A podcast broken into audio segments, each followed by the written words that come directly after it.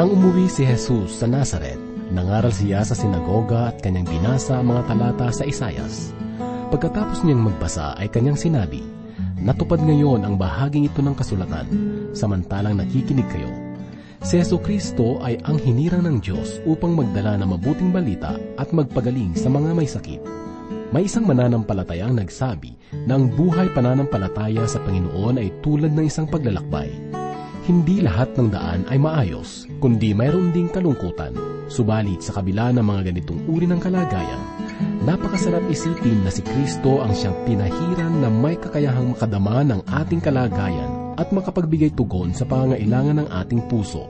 Kaya naman ang sandaling ito ay minsan pang isang pagpapala sapagkat sa pamagitan ng pakikinig ng mga salita ng Diyos, ang ating pagkakilala sa Diyos ay lumalago at lumalakas. Inaanyayahan ko kayong muling bigyang pansin ang mga katuruan at pahayag na pinagkaloob ng Panginoon kay Propeta Isayas na ating matatagpuan sa kabanatang ika-61 at ika-62. Ito ay hatid sa atin Pastor Rufino de la Pere dito lamang po sa ating programang Ang Paglalakbay. Makita ako'y naging iba Wala nang madama Puso'y mo, Jesus, ako'y ibang iba Napawi ang lahat ng dusa. Ako ngayon'y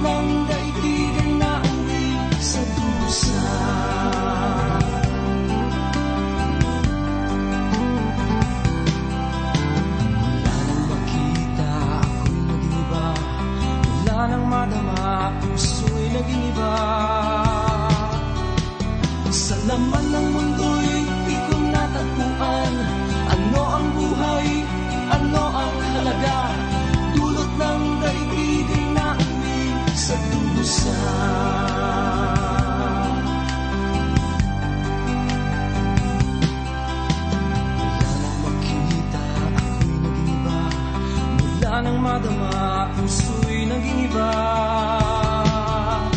Sa ngalan mo, Jesus, ako'y ibang iba Napawi ang lahat ng dusa Ako ngayon'y ibang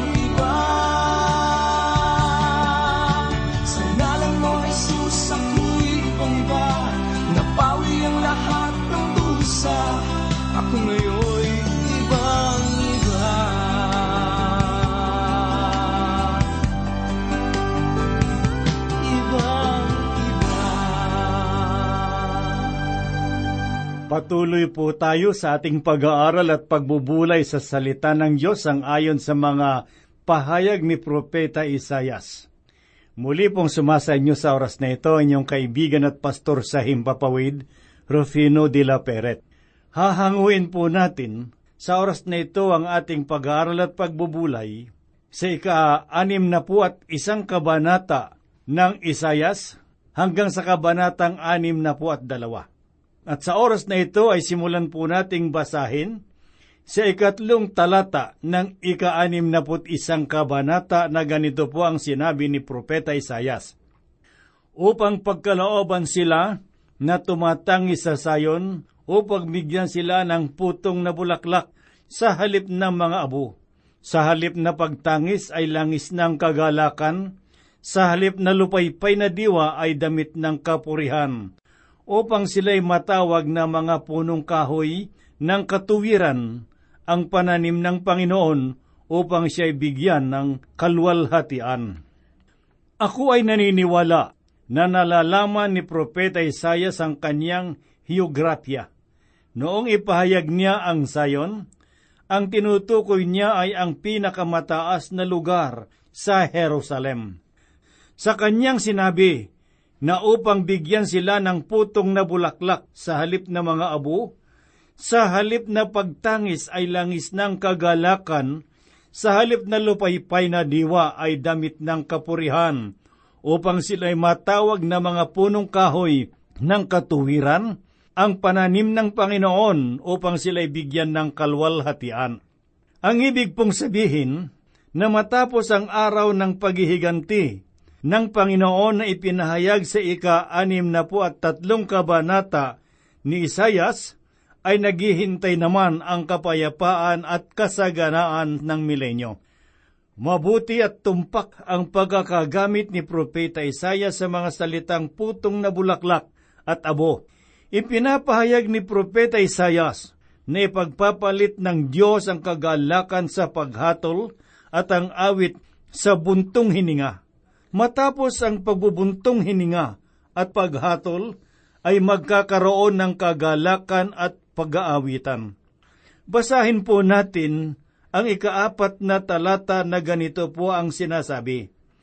Kanilang itatayong muli ang mga sinaunang naguho, kanilang ibabangon ang mga dating giba, kanilang kukumpunihin ang mga lunsod na sira, na sa maraming saling lahi ay nag-iba.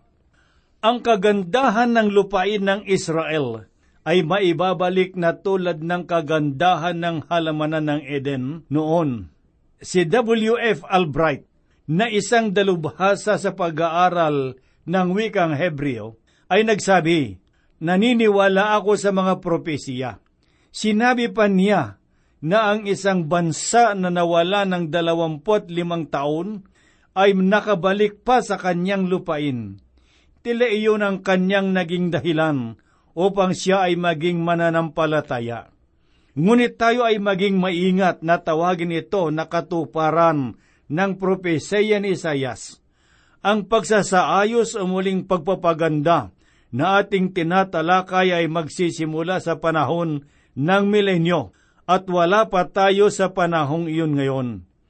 Ipinahayag naman ni Isayas sa ikalimang talata ang ganito, At tatayo ang mga dayuhan at pakakainin ng inyong mga kawan at magiging inyong mga tagapag-araro, ang mga dayuhan at manggagawa sa ubasan. Ang talatang ito ay nagpapahayag sa atin ng kasaganaan. Pakinggan po natin ang pahayag ni Propeta Isayas dito sa ika-anim na talata ng kabanatang anim na po at isa. Ngunit kayo'y tatawaging mga pari ng Panginoon, tatawagin kayo ng mga tao bilang mga tagapaglingkod ng ating Diyos. Kayo'y kakain ng kayamanan ng mga bansa at sa kanilang kalwalhatian ay magmamapuri kayo. Ipinahayag ni Propeta Isayas sa talatang ito na kayo'y tatawaging mga pari ng Panginoon. Ibig niyang ipahayag o ibig niyang sabihin ang Israel ay magiging pari ng mga mananampalataya sa panahon ng milenyo. Ang dating panukala ng Diyos ay maging pari ang buong bayan. Pakinggan po natin ang ipinahayag ni Moises sa ikalabing siyam na kabanata sa aklat ng Exodus, talatang anim. Sa akin kayo ay magiging isang kaharian ng mga pari at isang banal na bansa. Ito ang mga salitang sasabihin mo sa mga anak ni Israel. Sinabi ni Moises na dahil sa kanilang mga kasalanan, kaya ito ay hindi natupad, ngunit ito ay matutupad sa panahon ng milenyo.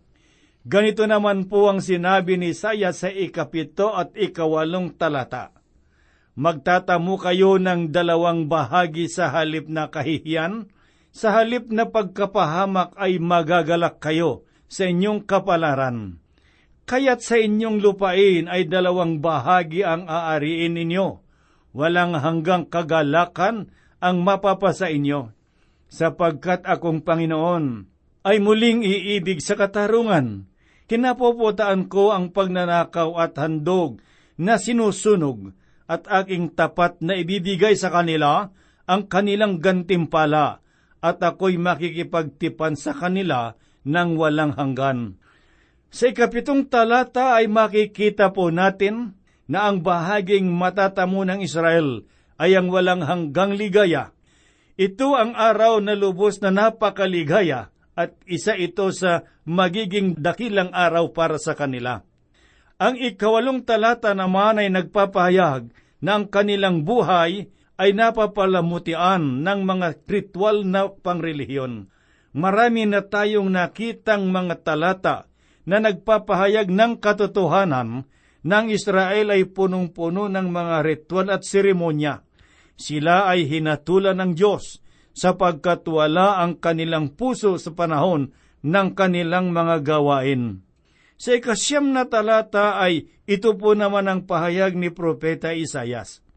At ang kanilang mga lahi ay makikilala sa gitna ng mga bansa, at ang kanilang supling sa gitna ng mga bayan. Lahat ng nakakakita sa kanila ay kikilalanin sila na sila ang bayang pinagpala ng Panginoon. Ipinapakita rito na ang panahon ng mga tutol sa ritual at tradisyong seremonyal ay magwawakas at papalit naman ang panahon ng mga taong sang-ayon sa mga ritual at tradisyong kaugalian. Sa ating makabagong panahon, ang Israel at maging ang mga simbahan ay hindi tutupad sa mga panukala ng Diyos. Ito ay babala na darating ang araw na ang mga tao ay magpapakita ng pagiging makadiyos na buhay ngunit hindi naman mananalig sa kanyang kapangyarihan. Ngayon ay alamin naman po natin ang pahayag ni Propeta Isayas sa ikanim na isang kabanata talatang sampo. Ako'y magagalak na mabuti sa Panginoon, ang aking buong pagkatao ay magagalak sa aking Diyos, sapagkat bibihisan niya ako ng mga damit ng kaligtasan. Kanyang tinakpan ako ng balabal ng katuwiran, gaya ng lalaking ikakasal na ginayakan ang sarili ng palamuting bulaklak at gaya ng babaeng ikakasal na nagagayakan ng kaniyang hiyas. Ipinapahayag ng talatang ito ang kagalakan na mararanasan sa panahong iyon. Sana ay ganito rin ang kagalakan na mararamdaman ng bawat mananampalataya kung sila ay patutungo sa kanilang mga simbahan at ang kanilang mga pag-aaral ng salita ng Diyos ay magiging kasiyasiyang karanasan para sa kanila, sapagkat nais ng Panginoon na ganoon ang ating mga damdamin tungkol sa pag-aaral ng kanyang mga salita. Alalahanin po natin ang sinabi sa unang bahagi ng talatang ito. Ang sabi niya, Ako'y magagalak na mabuti sa Panginoon. Ang aking buong pagkatao ay magagalak sa aking Diyos. Sinabi pa sa ikalawang bahagi ng talata, sapagkat bibihisan niya ako ng mga damit ng kaligtasan, kanyang tinakpan ako ng balabal ng katuwiran, gaya ng lalaking ikakasal na ginayakan ng sarili ng mga palamuting bulaklak, at gaya ng babaeng ikakasal, nagagayakan ng kanyang mga hiyas. Ang Mesyas ay patuloy na nagpapahayag sa bahaging ito at sinabi niya na lahat ng mananampalataya sa Kanya ay magkaisa sa pag-aawitan ng mga pagpupuri. Sila ay magpupuri ng lubusan sa dakilang Diyos. Basahin naman po natin ang pahayag ni Propeta Isayas sa ikalabing isang talata na ganito ang kanyang sinabi sapagkat kung paanong ang lupa ay nagpapatubo ng kanyang pananim, at kung paanong ang halaman ay nagpapasibol ng mga bagay na sa kanya'y itinanim, ngayon ay pasisibulin ng Panginoong Diyos ang katuwiran at kapurihan sa harapan ng lahat ng bansa. Mga giliw na tagapakinig ng palatuntunan ito, hindi lamang mga material at pisikal na pagpapala ang ating matatanggap sa panahon ngayon. Tayo ay makakatanggap din ng mga espiritual na pagpapala upang maging kalakasan ng ating buhay espiritual. Lumipat naman po tayo ng ating pagbubulay at pag-aaral sa ika-anim na po at dalawang kabanata dito sa aklat sang ayon kay Propeta Isayas. Ang ninanais ng Mesyas na mga kagalakan ay makikita natin sa kabanatang ito at dapat din na ang mga mananampalataya ay magkaroon ng pagnanais ng kagalakan. Merong mapanganib na kaisipan ngayon sa mga mananampalataya. Iniisip nila ang pagkuha sa atin ni Kristo sa sanglibutan. Ito ay isang pamamaraan ng kanilang paglayo sa problema. Kapag ang mga tao ay nasa punto na ng matinding kapighatian o ng pagdadalamhati, ay nanaisin nilang dumating na sana ang Panginoon upang sila ay kunin sa ganoong kalagayan. Basahin po natin ang unang talata. Nitong ika-anim na po at dalawang kabanata dito sa aklat sang ayon kay Propeta Isayas. Alang-alang sa Zion ay hindi ako tatahimik at alang-alang sa Jerusalem ay hindi ako magpapahinga. Hanggang sa mga kanyang katuwiran ay lumitaw na parang ningning at ang kanyang kaligtasan na gaya ng sulong nagniningas. Ang dahilan kung bakit ang Jerusalem ay wala ring katahimikan at kapayapaan ay sapagkat wala pa roon ang Mesyas. Siya ay nakaupo ngayon sa kanang trono ng Diyos na nagnanais pamunuan ang bayan ng may katuwiran at kabanalan. Maari po nating tawagin ang bayang iyon na banal na bayan Ngunit ang ating pagmamasdan ngayon ay ang bayang iyon ay masasabi natin na wala roon ang kabanalan. Ngunit darating ang panahon na ito ay muling magiging banal at ang kasigasiga ng Diyos ang siyang magsasakatuparan nito. Ang puso ni Propeta Isayas at ang mga taong pinagiging banal sa sanglibutan ay ganito rin po ang kanilang hangarin ang mga mananampalataya ngayon ay nagtitiis sa kanilang kasalukuyang kalagayan, samantalang hinihintay nila ang panghinaharap. Ikaw ba kaibigan, ay itinuturing mo ang iyong sarili na isang manglalakbay dito sa sanglibutan, ay nabibigatan ka sa iyong kalagayan. Nananabik ka na ba sa muling pagbabalik ng Panginoon at pakikipag-ugnayan sa tahanan ng Ama sa kalangitan? Mga kaibigan, yun ang dapat na maging katanungan ng bawat mananampalataya ngayon sa kanilang sarili. Basahin po natin ang pahayag ni Propeta Isayas sa ikalawang talata ng kabanatang anim na po at dalawa. At makikita ng mga bansa ang inyong katuwiran at ang lahat ng hari ang inyong kalwalhatian at ikaw ay tatawagin sa bagong pangalan na ipinapangalan ng bibig ng Panginoon. Ipinapahayag sa atin ng talatang ito na magkakaroon tayo ng bagong katauhan. Sa panahong iyon, isang bagong puso, isang bagong daigdig, isang bagong katuwiran at bagong pangalan ang ibibigay sa atin. Ako ay magkakaroon ng kagalakan sa araw na iyon, sapagkat mawawala na ang aking lumang katauhan Tayong lahat ay magiging bago at tayo ay paroroon sa bansang Israel, isang bagong bayan na inihanda ng Diyos. Hindi lamang mga mananampalataya ang kasama sa panahon ng pagtubos, kundi pati na rin ang buong bansa ng Israel at ang daigdig na ating ginagalawan. Tayong lahat ngayon ay dumadaing at tumatangis habang naghihintay sa dakilang araw ng pagliligtas. Ngayon ay pakinggan naman po natin ang pahayag ni Propeta Isaya sa ikatlong talata na ganito po ang kanyang sinabi. Ikaw naman ay magiging korona ng kagandahan sa kamay ng Panginoon at koronang hari sa kamay ng iyong Diyos. Mga kaibigan, ipinapakita naman po sa atin ng talatang ito na ang Israel ay magkakaroon ng bagong kalagayan Ganito naman po ang pahayag ni Propeta Isayas sa ikaapat na talata.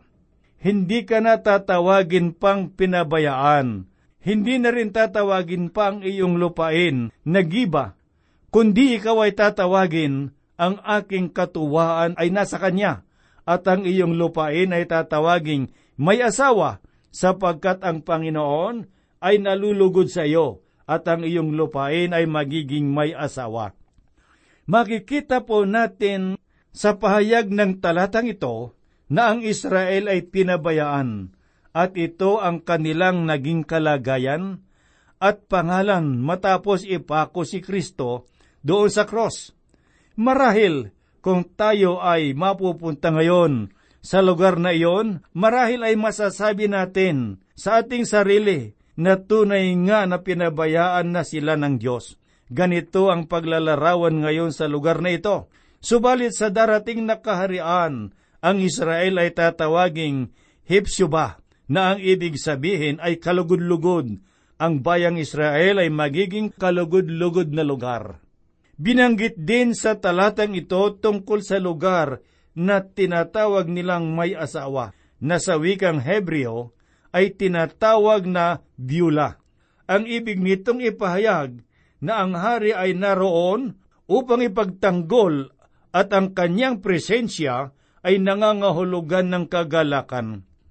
Sa ikalimang talata ay ganito naman po ang ipinahayag ni Propeta Isayas. Sapagkat kung papaano ang binata na nakikipagtipan sa dalaga, gayon nakikipagtipan ang iyong mga anak na lalaki sa iyo, at kung papaanong ang kasintahang lalaki ay nagagalak sa kasintahang babae, gayon magagalak ang Diyos sa iyo.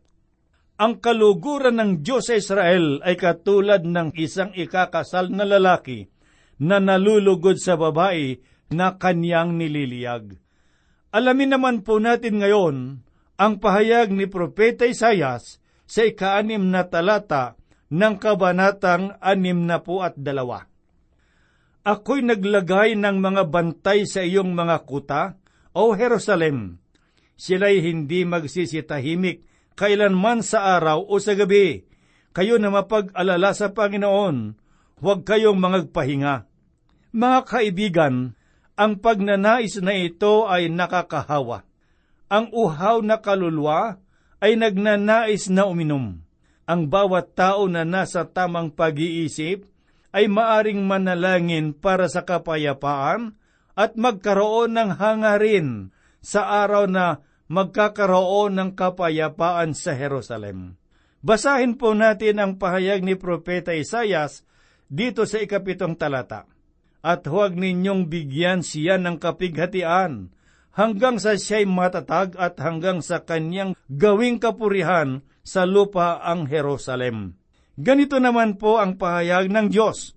Si kadalawamput isang kabanata sa aklat sang ayon kay Propeta Ezekiel, talatang dalawampu at pito. Aking ititiwarik, ititiwarik, ititiwarik, hanggang sa dumating yaong may matwid sa kanya, at aking ibibigay sa kanya.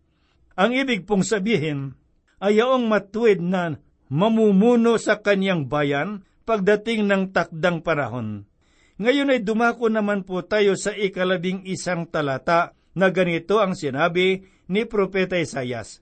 Narito ang Panginoon ay nagtanyag hanggang sa wakas ng lupa. Inyong sabihin sa anak na babae ng sayon, Narito ang iyong kaligtasan ay dumarating. Narito ang kanyang kagantihan ay nasa kanya at ang kanyang ganti ay nasa harap niya. Ang panawagang ito ay may kaugnayan sa pangkasalukuyang panahon ayon sa talatang ito. Ang kaligtasan ng Israel ay bahagi ng kabuang plano ng kaligtasan. Kailangang maipahayag sa bawat Israelita ang ibanghelyo ng Panginoong Heso Kristo. Ang Mesyas ang kanilang tagapagligtas ngayon. Ang muling pagparito ng Panginoong Heso Kristo ay nangangahulugan ng pagtatatag ng kanyang kaharian dito sa sanglibutan para sa kanyang bayan. Ganito naman po ang pahayag ni Propeta Isayas sa talatang labing dalawa. Basahin po natin ang kanyang sinabi. At tatawagin nila sila ang banal na bayan, ang tinubos ng Panginoon, at ikaw ay tatawaging hinahanap, bayang hindi pinabayaan. Ang bansang Israel ay hindi matatawag ngayon na bayang banal, sapagkat hindi pa sila natubos. Ang Jerusalem ngayon ay pinabayaang bayan, ngunit darating ang araw na magkakaroon ng pagbabago. Ang pagliligtas ng Diyos ay magdudulot ng pagbabago sa bayang Israel at gayon din ang pisikal na anyo nito dito sa daigdig. Ang mga tao ay tatawaging mga banal, at ang lupain ay kanilang dadakilain.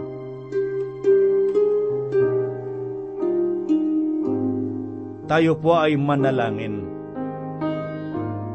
Diyos na dakila at makapangyarihan sa lahat, ang iyong pagbabalik upang kami ay kuhanin, ay matagal na po naming inaasam, yan po ang malaking pag-asa ng bawat isang sa iyo ay sumasampalataya. Salamat sa iyong mga salita na nagbibigay sa amin ng babala, upang sa gayon sa bawat sandali, kami ay laging handa sa pangyayaring iyan. At sa oras na ito, Ama, akin pong idinadalangin sa iyo ang mga kaibigan at mga kapatid na nakikinig ng iyong mga salita. Marahil na naroon sila sa loob ng palengke. Nakikinig sila ng iyong mga salita sa oras na ito. Dakilang Diyos, palalahanan mo po sila. Mangusap ka po sa kanila na sila, Panginoong Diyos, kung kailangang magbalik loob sa iyo, ay ngayon din gagawin nila.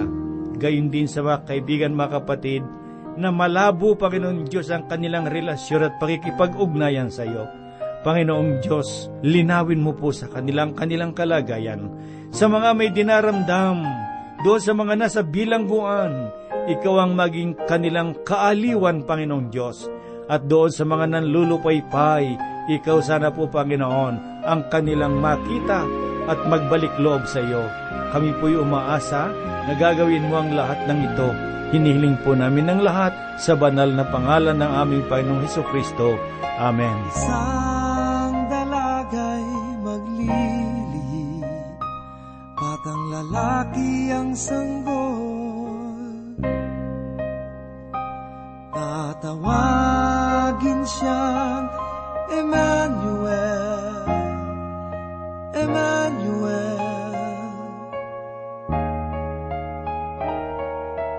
Isang dalagay maglili, batang lalaki ang sanggol.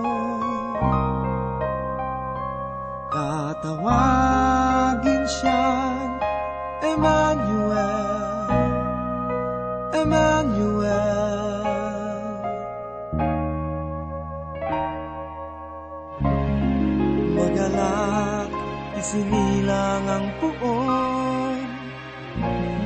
Sasabsaban siya'y nakahimlay. Nagpahayag ang mga anghel Walhati sa Diyos.